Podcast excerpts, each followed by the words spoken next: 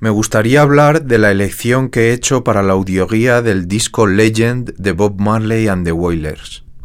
Y la razón principal es porque me interesaba hacer un guiño a lo popular, a lo pop, a lo que no se ha considerado desde el arte culto algo digno de reconocimiento por ser un producto de masas, porque Legend es un producto del mercado. Es un disco de grandes éxitos que se publicó en 1984, 3 años después de la muerte de Marley. Y no por eso deja de ser un buen disco musicalmente hablando, y también las ideas que trata, en las que une de forma muy acertada un pensamiento religioso y espiritual con una reivindicación política, y que además considero que comparte con la historia de Brasil. Creo que considerar algo popular como malo por ser del gusto de muchas personas es soberbio,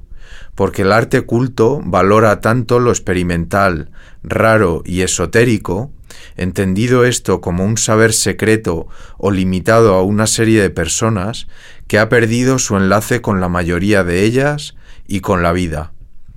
Y entiendo perfectamente que el pop no siempre promueve los mejores hábitos,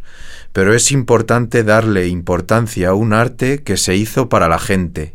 para su uso y disfrute, para llegar al público y a una psicología general, un arte exotérico.